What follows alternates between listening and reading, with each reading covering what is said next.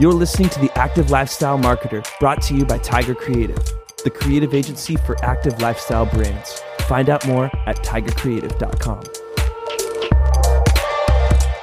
Welcome to the Active Lifestyle Marketer, a podcast dedicated to bringing industry experience and insight into marketing an active lifestyle brand.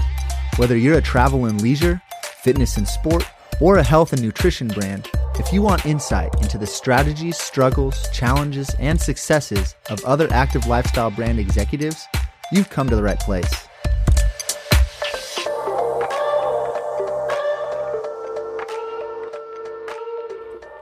Welcome back to the Active Lifestyle Marketer. Today on the show, we'll be talking with Stephen Regenold, founder of Gear Junkie and Monopoint Media. They're based out of Minneapolis and recently making a move with Gear Junkie to Colorado. Stephen, thanks for being on the show.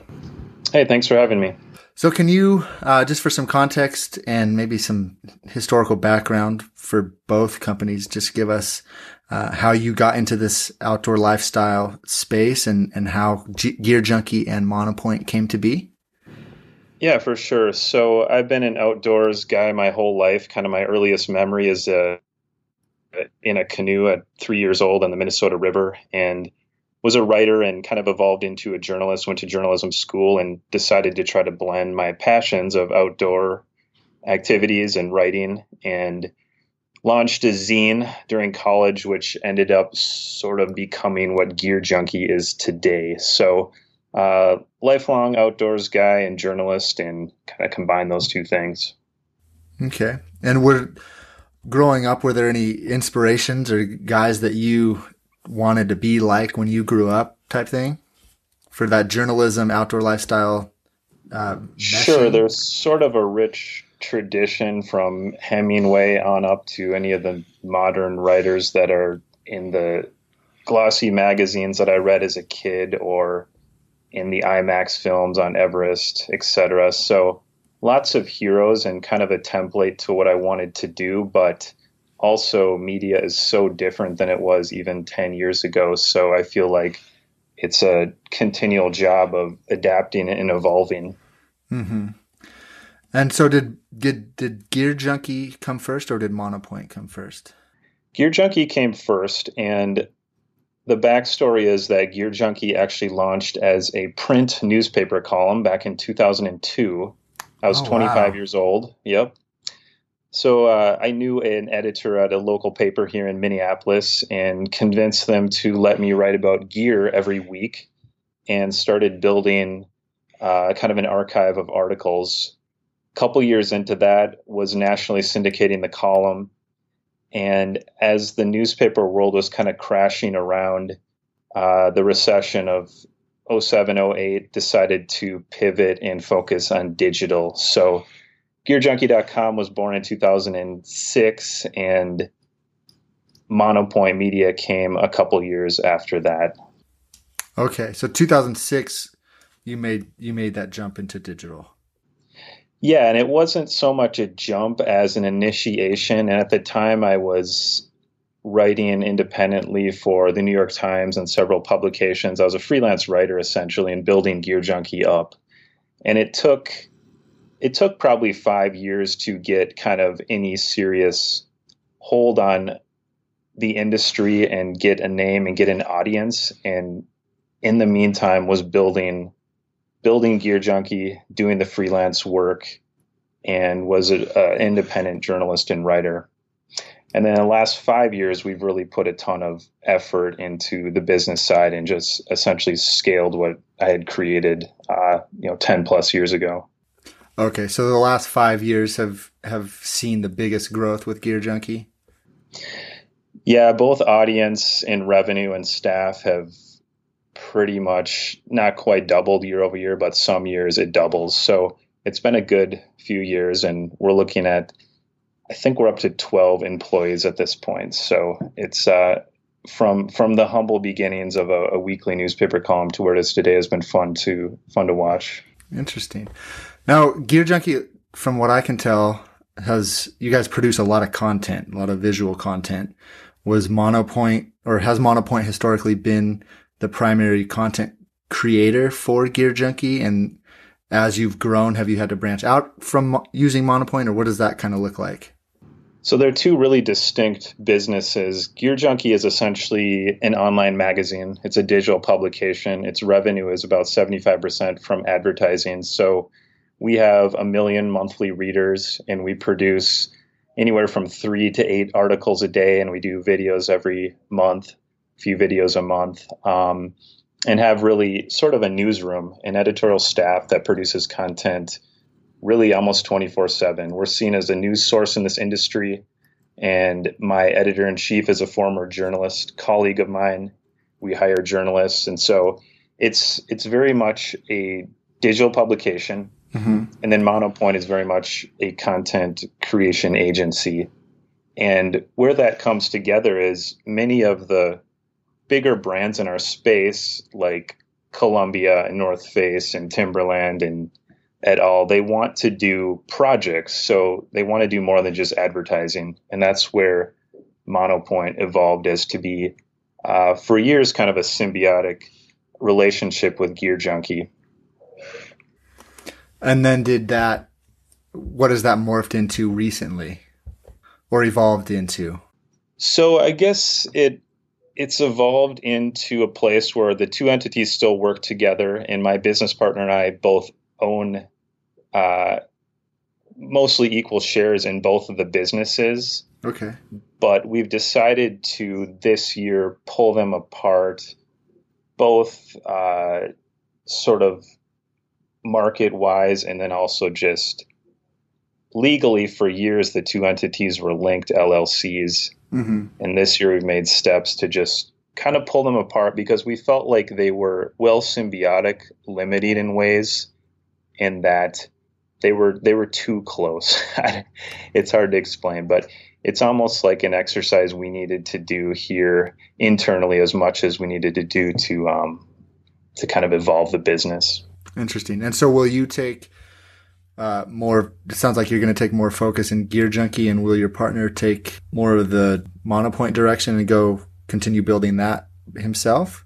Yeah, for the time being, my partner is Mike Santi, and he's been with me since 2006. He helped launch GearJunkie.com, and he really does head up Monopoint, and I really head up Gear Junkie. So that's been a bit of a distinction as well. For years, we were sort of uh, partners in crime, and we've realized that our strengths play kind of these distinct entities. So, mm-hmm. for now, going forward, I'm much more focused on Gear Junkie day to day. It's a very successful little business, and I want to continue to scale what we're doing. And then Mike will step back and with his people build Monopoint. Okay, and will will Gear Junkie start to or continue to contract Monopoint out for a lot of the content creation? It's actually often more the opposite because Gear Junkie has both an in-house content creation team and association with so many people in the industry, whether they're video producers or writers or people that do events and social media, that Monopoint is usually the one contracting services from kind of the Gear Junkie stable. Uh, we also distribute a lot of the content produced around a project under a monopoint project under the Gear Junkie banner, whether that's on our social media or maybe even as closely linked as like a microsite at gearjunkie.com slash uh, one of the projects. Hmm. That's really interesting. Let's talk about how you guys at Gear Junkie think about storytelling. I mean, you're a digital publication, and so story is like the driving force yeah. behind what you do. So, um, what does what does what does that look like as you guys think about creating stories and finding stories and um, are you are you going out and searching for those stories or brands bringing stories to you to use your platform to share what they're doing what does that kind of look like it's a kind of 24 7 you kind of live and breathe it as a journalist. So i think it's it you know in twofold i love this industry. I'm personally a climber skier runner involved in all of these passions. Plus as a journalist you keep your ear to the ground and you produce news around what's going on and you review products and you interview people. So it's really a living thing. We don't really go to the whiteboard and think how should we produce next week's content we really we're on slack we're on email we're calling each other we being the editorial team and producing content quickly every day and reacting to news and then using our journalistic skill set to do interviews, build stories, travel to report on things, get exclusives, scoop new gear. We have more and more evolved into the voice of this industry around what's happening and what's trending.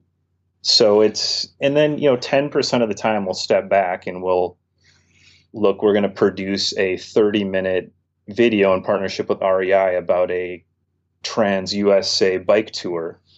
Obviously, that takes more traditional story arc outlining, planning, and that's when we might get into more of that storytelling that maybe you're referencing. But day to day, it's very much a journalistic effort, which means again reacting and, and breaking news and writing. You know, it's it's almost off the cuff a lot of times, and that's that's what keeps the site alive. It's like an ongoing conversation with our readers. Interesting. And so, I mean, Gear Junkie being your name, a big portion of what you guys do is just reviews on new gear and what's the latest stuff coming out. Yeah. Yeah, exactly. We need to be on the pulse of it and we attend trade shows and events and get early release prototypes from a lot of the big brands and have a network of testers always looking at gear. So gear and then everything that kind of flows from that, whether it's a personality story about a designer or an athlete that uses, say, a new ice axe to do a new you know climb Niagara Falls when it's frozen, or uh, you know whether it's uh, breaking a story on a new technology. Just trying to stay on the pulse of that. Yeah. So how do, how do you guys set yourself apart from other sites that maybe have offer similar uh, value to users? It is just kind of you know hammering this, but it is really our journalistic background and the way we approach every single day is kind of we get up and assess what's going on and react and publish and keep the conversation alive. So there's not, you know, every industry has kind of its news blog or news source, and we more and more are being seen as that in this space. So that's kind of number one, maybe lately. Um, initially, though, it was very much real world objective gear reviews. So being kind of the consumer reports of gear. Mm-hmm. We're not going to give a a bike a good review just because you know we got to use a bike and we like it and we like the company or whatever. It's super objective, negative and positive reviews. We don't we don't BS our readers because that only shoots you in the foot in the long run. So yeah. Um, that's the backbone of Gear Junkie is our giant archive of reviews, and that's what this was founded on. There's kind of that backbone of the reviews and the objective reporting, and then there's the news blog, which is kind of the daily life of of this the the cycle of what Gear Junkie is. Mm-hmm. Well, with a, a million monthly users, you guys are doing something right. Yeah, you know, it's been a long plow, though. I mean, it started with a hundred, you know, daily page views, and it's been fun to just watch it grow over the years. But we've we've garnered an audience and continue to try to scale that and it's it's kind of a, a fun part of the game. That's really cool. And is a lot of that traffic um, just organic or are, are you push is are you seeing it come from your social presences? It's essentially all organic. We might do occasional boosted posts or efforts that are paid but it's almost all organic. And by that, I mean we have a social media manager. She posts multiple times a day on all the social media um, sites. We have an e newsletter three times a week. We have um, RSS pop ups, etc. So we use kind of all the common tools to get the word out there on each new piece of content, but we don't do paid pushes to get people to our site. People come every day by the thousands. It seems like with that type of user base, you'd have brands coming to you offering all kinds of things to get you to push their newest gear. How are you? Yeah. How are you making sure that you're staying uh, objective and and and true to what you just talked about, where you're yeah, you are giving sure. bad reviews if it, if it's necessary, and and just being uh, completely honest with what you're doing. How what does that kind of look like with your brand relationships? I mean, in our industry, the saying is church and state. So you try not to mesh the business side with the editorial side, and it's very much a common practice in in magazine and newspaper journalism and in digital publishing. And my writers and editors are not ever even talking to like the marketers at the big brands. They're talking to the product designers or the media relations people. So there are kind of macro systems that keep you in check. Mm-hmm. And we we have those in-house policies here. Um, number two, it, it's sort of like a wisdom of the crowds thing. It's like if you say a backpack is good and it's not, you get you get feedback immediately from our vast readership of experts. So mm-hmm. you can't really BS it. Um, and publications might do that, but they're only they're only shooting themselves in the foot for the long run because if you're not honest and producing good objective content, it's it's pretty it's it's not a good formula for long term success. And uh, oh yeah, your users a, your users going to see right through that if if exactly. And, and it, they see through. I mean, they see through superficial reporting, and the the internet is really just 99% fluff and we try to be that 1% of of real information and I think that's why we've seen some success. So you guys have some protocols in place that make sure that you're staying true to that yeah true reporting, I guess. Yep. It's really the ethos of the journalist and we have a great staff of trained journalists and then our business side people respect that. So it's it's just the structure. Yeah.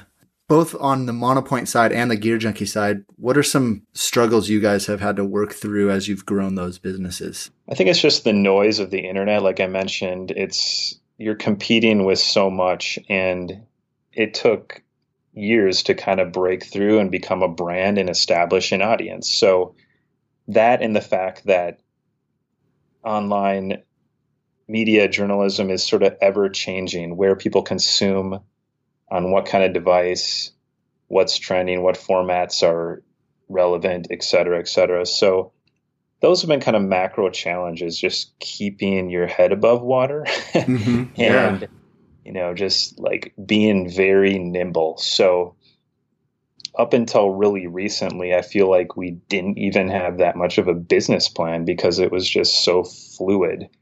And so the challenge is, and for me personally, that's really been apparent the last couple years is I get so in the weeds and so involved with, say, editing an article and writing and traveling to do something that you kind of forget to look up and scope, well, what are we going to do this fall? And so mm-hmm. stepping back and getting out of the weeds and getting people in place that can do the minutia, which is very important. I'm not trying to minimize it, but do that work has really allowed me to grow the business. So that's been a challenge. And as a journalist, I have no real formal training in managing people or growing a business. so it's been, you know, kind of learning and bootstrapping this thing on my own and with Mike. And it's just that's those are kind of other macro challenges. Interesting. So so this new role and move to Colorado has put you in this almost visionary position where you're out of that daily writing grind and editing grind, and now you, you kind of get to be the director of where this company is going in the next. Yeah, exactly. Years. I'm I'm more out of it than ever, but I'm still into. I mean, as a writer and a journalist, I keep I definitely keep my hands in everything on the editorial side. But my new position is as publisher, which oversees our three different departments here. So we have a sales department, an editorial department, and then a projects department. And the move to Colorado is moving our editorial department from Minnesota to Colorado to Denver. So here we'll have sales and projects, which is really the business side of Gear Junkie. And then Colorado will be strictly our editorial. So it's it kind of goes back to your question a minute ago too, is we're even more than just policy wise, we're literally, you know, geography wise separating our uh, edit team from our business team. And you, you touched on the noise of the industry and how the landscape is constantly changing. New social platforms seem to be popping up every week. Um, so you guys, with the position you're in and the relationships you have with some of the some outdoor lifestyle, active lifestyle brands, you probably have a, it seems like you probably have a pulse on, a good pulse on what kind of direction the, the industry is going. And so what are you guys seeing within new media that, um, like the most new and relevant stuff that's happening, um, for the promotion of story and, and getting like this, I guess, well, outdoor inspiration out to a outdoor lifestyle audience?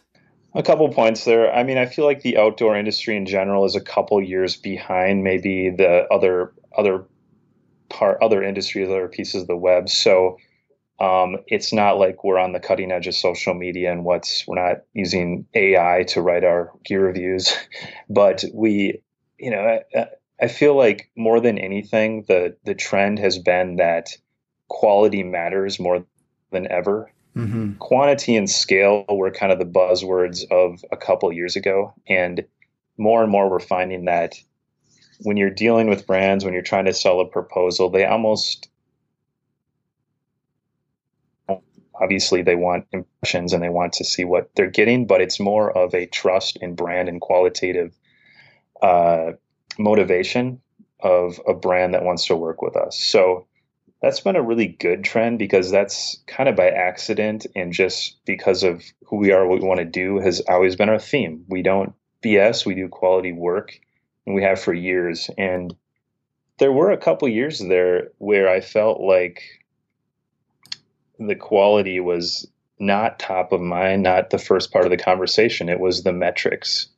And that's kind of flipped. So that's been a good trend. Um, and was that because you guys were following some of the, um, like some of those trends where quantity is the ultimate, you know, pursuit?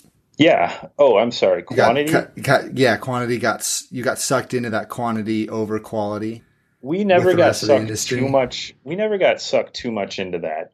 There was one time, and I was telling my staff about this. We had it was probably 10 years ago, we had a store on our site, which was essentially a database fed affiliate store that had 80,000 pages and it was making us a you know a few thousand dollars a month and it was it was essentially it was not original it was it was content that was pulled from a database of catalog copy and it was a little part of our revenue stream it was never kind of the backbone of Gear Junkie. We, we launched this initiative and it got, you know, cut off at the head by a Google algorithm that was introduced and essentially killed that whole piece of our business. So that was a real lesson for me early on mm-hmm. was that you don't want to put your eggs in all in one basket and you also don't want to try to game the system so to speak so we took a step back after that and really looked at how we were doing this site. And mm-hmm. fortunately, the undercurrent has always been every single day to produce good content. And we've been doing that for 10 plus years. And we built a big long tail of content that is highly searched and highly sought after. And then we have a daily stream of, of new content that we're producing. That's cool. Well, in, in a space where, I mean, so much content is being created every single day. And like you said, 99% of it is, uh, maybe just a bunch of crap. Having, having that quality is probably huge for you guys.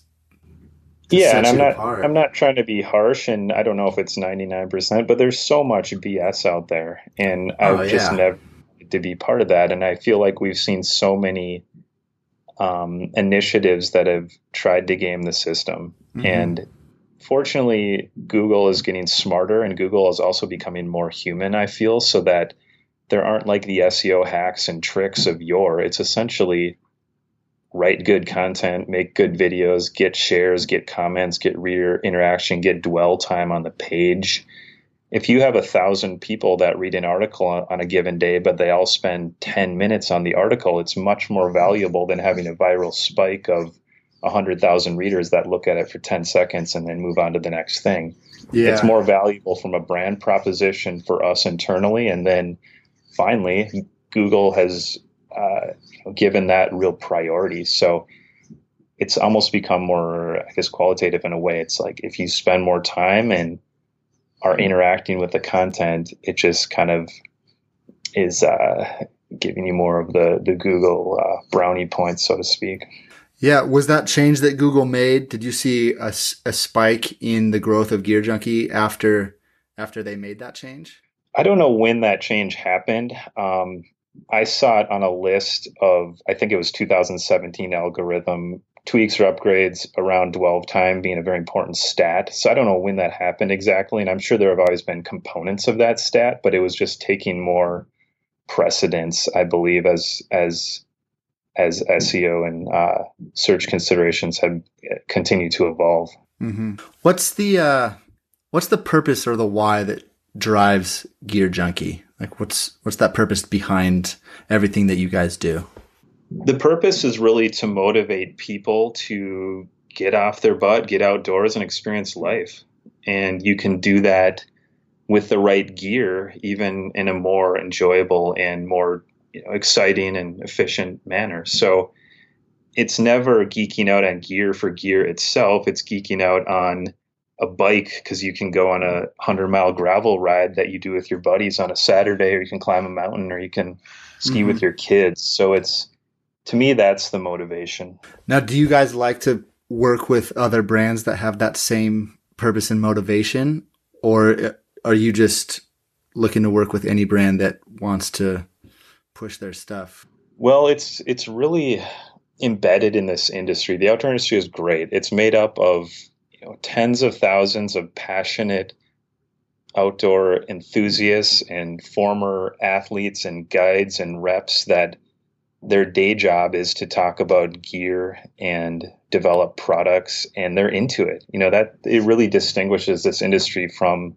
you know finance or medical devices or you know, accounting software or myriad other spaces where you go to work do your job and come down come home and do what you really want to do but so many people we work with are living their passion and it creates kind of this macro effect what are some of the brands that you see are doing storytelling really well right now we do projects with uh, Yeti coolers and REI and North Face. Those are three that come to mind right away. Um, Yeti is, you know, the Texas-based cooler company. Mm-hmm. They do amazing video, and we've been involved with. I think we're on like our twelfth video with those guys, and they've done like a hundred other videos with other partners, and they're sponsored content essentially, but they're, you know, glossy, beautiful, personality rich adventure tales that are winning awards and going viral. So mm-hmm. that's been a really fun brand to work with. Uh, the North Face is a great case study in a brand that was, you know, 10, 12 years ago was kind of seen as a not core brand, a jacket you would buy at a department store. It's fine gear, but it's not something you would use to climb K2 uh, that's come full circle now where I feel like the North Face, via storytelling and content initiatives and great product development, has become an apex brand and kind of all those places. So their storytelling is amazing. And that's mainly via video, but they do event series, they do articles. Mm-hmm. There's there's a massive phenomenon in our space that so many brand company so many brands are media companies or at least they put a lot of their budget their marketing budget into into media into video and blogs and events and experiential. Well yeah you see that especially with red bull and red bull media. I mean that company is a media company that just happens to sell a drink we just did two projects with Red Bull. I should have brought them up for sure, but yeah, they are iconic. You know, they're they're masters. And I was just ice climbing up on Lake Superior with two Red Bull athletes, and we produced a, an article series on that. And then we had a guy out in Las Costa, California, kind of your neck of the woods, uh, doing an FKT, fastest known time, a Red Bull athlete, and we documented that and yeah, love love have always kind of loved to watch what Red Bull is doing next. Yeah, we so we push with our clients all the time that telling true stories uh, is super important, and and we point to at least my favorite is what Yeti is doing with their Yeti Presents. You mentioned them earlier. They they're telling true stories that are emotionally engaging, getting the audience and the user emotionally engaged, uh, and telling true stories that are relatable, not just stories yeah. of like professional athletes, but everyday people.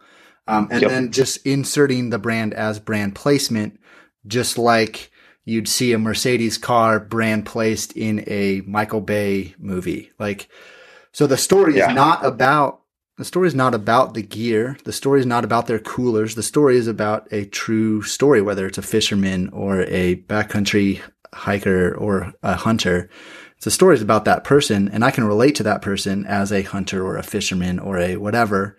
And then, oh, Yeti is just there to come alongside and um, yep. help that that athlete or that fisherman or that whatever uh, achieve their goals in that story. And so, we we push that and recommend that on clients and and there's right, there's, there's very few and you see it. Yeah, there's very few in the space that are executing on that well. And when you look at the companies like Yeti, REI is doing it a little bit. North Face is doing it well. I mean, Red Bull is probably the pinnacle of what that looks like. Patagonia is doing it pretty well. But outside of that, not a lot of companies are, are executing on that. And, but when you you see the success that these companies are having because of those true stories, like it, it only makes sense. And so are you guys, are, do you guys get a chance to push that with clients and brands that come to you to promote their stuff or, or yeah, I mean, I would I would disagree with you that not a lot of companies are doing it. A lot of them are doing it, but they're not doing it at that level. You know, they're not they're not a Yeti or a North Face, but they might be doing a uh, you know an Instagram story series with a pro climber or a set of tutorial articles on their blog and hmm. essentially interacting with their customers and fans and potential customers via the medium of storytelling and information and photographs. So there's been just this macro shift of building culture, building your brand via culture and connection versus putting an ad in someone's face. So right. Sure, those examples that we those those those big brands that are that are blowing it up are very visible, kind of macro. But I mean, we probably worked with 30 or 40 brands in the last year that are doing some kind of content. So it's it's pretty cool to see. That's sweet. Now you mentioned you guys are is Monopoint. You you said you helped out with Yeti on a couple of their projects. Is Monopoint helping out, or is Gear Junkie Gear Junkie jumping in on those projects? That was mainly a Gear Junkie project. So we've done several projects with Yeti over the years. the The most recent one was called Great Urban Outdoors, and it was a series of uh, now ten films, ten short films on the intersection of uh, outdoor culture and activities with the urban landscape. So, kind of that evolving area. And did was there? Did you see a lot of success out of that campaign? We did. We had millions of views on the videos and got huge buzz on the content, and it was it was great. I mean, it was one of these projects where we would have produced it anyways, and we loved the subject matter, and we're we're kind of examples of this trend. Gear Junkie is located in the middle of Minneapolis's uptown neighborhood. It's kind of a hip, uh, very urban neighborhood, but we have single track mountain biking within you know two miles of here, and there's a, a lake we run around, etc. So we kind of embody it, and we love the the great urban outdoors theme. You know, like I said, we would have done that anyways, but with Yeti, it allowed us to amplify what we were concepting already. So, did you guys come to them with the idea to collaborate? Came to them with three or four ideas, and they pointed at that one. So, yeah, it was our concept. Um, essentially, we had conversations and decided we wanted to work together in some way, and then proposed a few different angles, and that was the the, the major theme of last year's campaign. Interesting. So, what does that process kind of look like when you partner with a brand like like a large brand like Yeti, like that, where you come to them with a pitch and you you share your ideas? And what does that collaboration process look like? It's unique for every single case, but there maybe are some congruencies. And a lot of times, as, as kind of old school as it sounds, we get RFPs from an agency, and that at least starts a conversation. Um, but before that, it's really knowing these people, knowing their brand, covering their product on our on our gear review, um, on Gear Junkie, meeting with them at trade shows, going to their film series. So it's it's kind of like a long qualitative process to get to know a brand and for a brand to get to know you and want to work with you. So we fortunately are now a, a, a big uh, brand in this space and a known quantity. And we hope that when marketers are thinking, how do we reach the outdoors core, Gear Junkie is fairly top of mind and they, they reach out to us. And so it's a lot of times just that it's reacting to a brand that wants to engage with us and our audience and then kicking ideas back and forth whether that's flying out to meet with them or just simply emails or phone calls and just getting to kind of what is your what is your KPI? What do you want from this? Do you want a big branding campaign where we're going to get your product and your brand in front of our readers for association, or do you want you know, email signups? Do you want Facebook likes? Do you want direct sales off your e-commerce site? So it's a process of getting to that. You know, what do they want out of it, and then what are our ideas on how to deliver? So on a project like that, the you guys came with the idea, but were were the videos driving their core purpose or because you share a very similar core purpose um like who was who was the brand focus? Was it gear junkie being the focus or did you step back and allow yeti to be the focus in those stories? Yeah it's a good question. So essentially it's a gear junkie production sponsored by yeti. And so and that's that's one of those nuanced things where you do need to identify early on do you want you know do you being the brand do you want to own this and then it's in conjunction with Gear Junkie, or is this going to be something we produce for our readers that happens to be brought to you by, presented by, sponsored by your brand? And it's kind of subtle, but it's also, you know, it's when you're watching a, a film or seeing content, and it, it you want to be transparent with readers immediately, kind of what the brand's association and involvement is, and some of that some of that wording is is how you communicate that really concisely. And so on that project, they they were more of a sponsor of your ideas. Yeah, exactly. We we came up with the concept and the ideas and produced the films and worked with their team on feedback and edits, but it was it was all in-house production and uh, approval processes with the brand and their agencies. And then the end product is a Gear Junkie film presented or sponsored by Yeti or in partnership with Yeti for that specific example. So did they, was there a big financial investment be from Yeti to help you guys produce that content? Yep. I mean, it was, you know, a six figure deal to build both a large media buy that was CPM and high impact advertising on our site, combined with social media, combined with some articles and content, and then plus this video series. So, excuse me, a lot of what we sell is kind of that 360 multifaceted plan. Okay. Which may include multiple facets.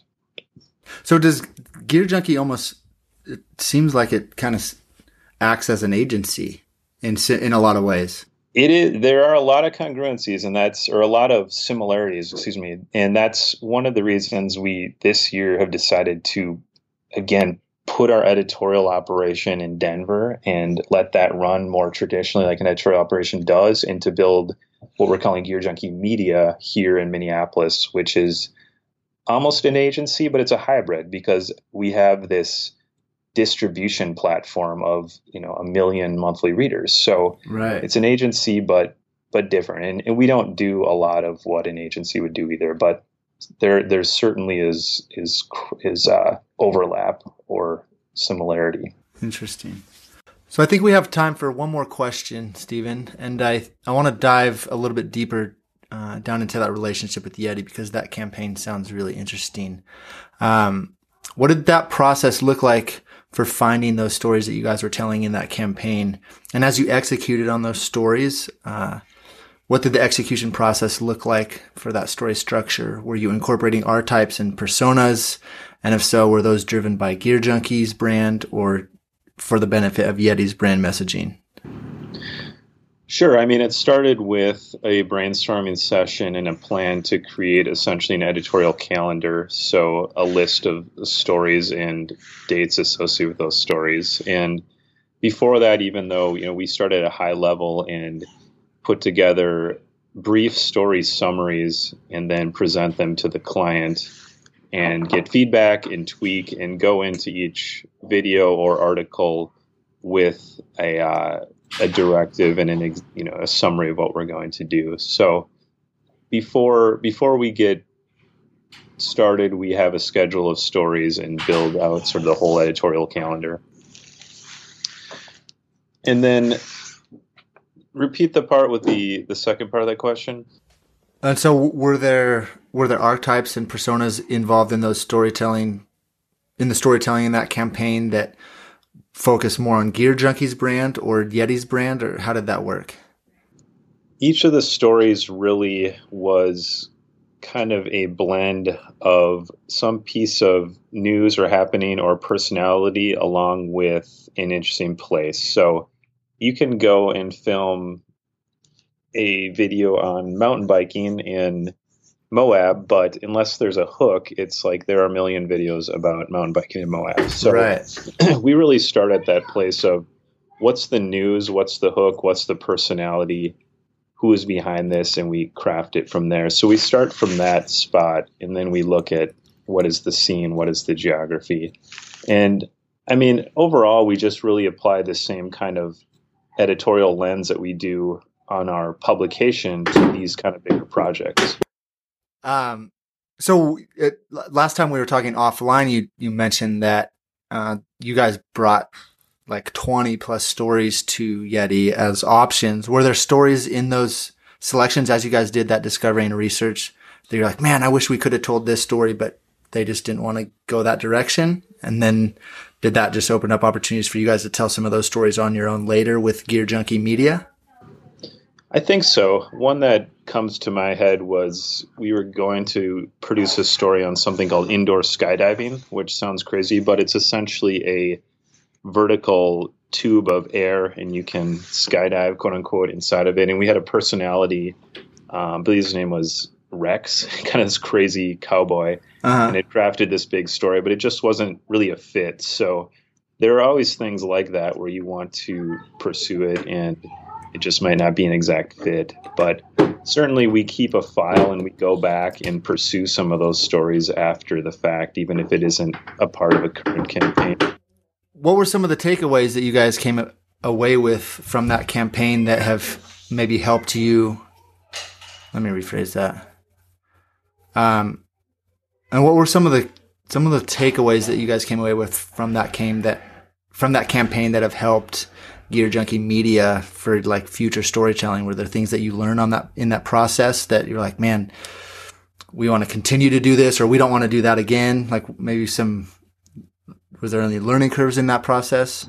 Well, I think we really applied an editorial and kind of newsy lens to the whole process where I think like I said a moment ago, it used to be really our video productions were more driven on maybe place, and now I think they're more driven on people and, and events and happenings uh-huh. that happen to occur in an interesting place. So almost looking at it in the inverse, like what is the hook here? What's the story? Why should we look at this now? Why will readers care about this now? Why will they care about this person?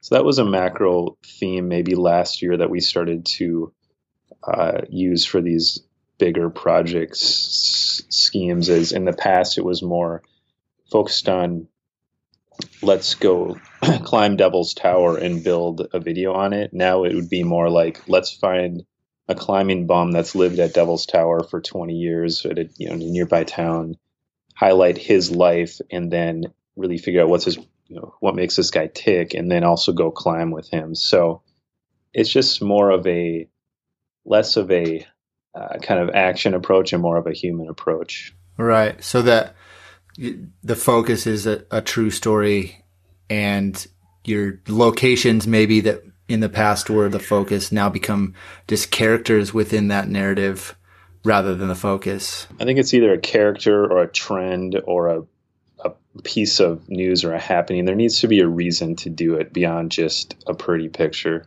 Right. Well, Stephen, this has been super enlightening and helpful. I appreciate you coming on the show. If uh, if our listeners want to get a hold of you or learn more about what you guys are doing at Gear Junkie or Gear Junkie Media or Monopoint, how can they get a hold of you? Yeah, best way is just through our website, so gearjunkie.com and then monopointmedia.com. Perfect. Well, thanks a lot, Stephen, and we uh, we wish you guys the best. All right, thanks, Zach. Thank you for listening to this episode of the Active Lifestyle Marketer. If you enjoyed it, we'd appreciate it if you rate and or review us on the iTunes Store. And make sure you subscribe so you never miss an episode. If you have a story to share with other active lifestyle brand leaders or know someone who would be a great guest on the Active Lifestyle Marketer, let us know. We love connecting with active lifestyle brand executives and sharing their insights and knowledge with our audience. Just send us an email at info at tigercreative.com. And lastly, if you need help telling your brand story, we would love to share how we could help in that process. Check us out at tigercreative.com. See you next time.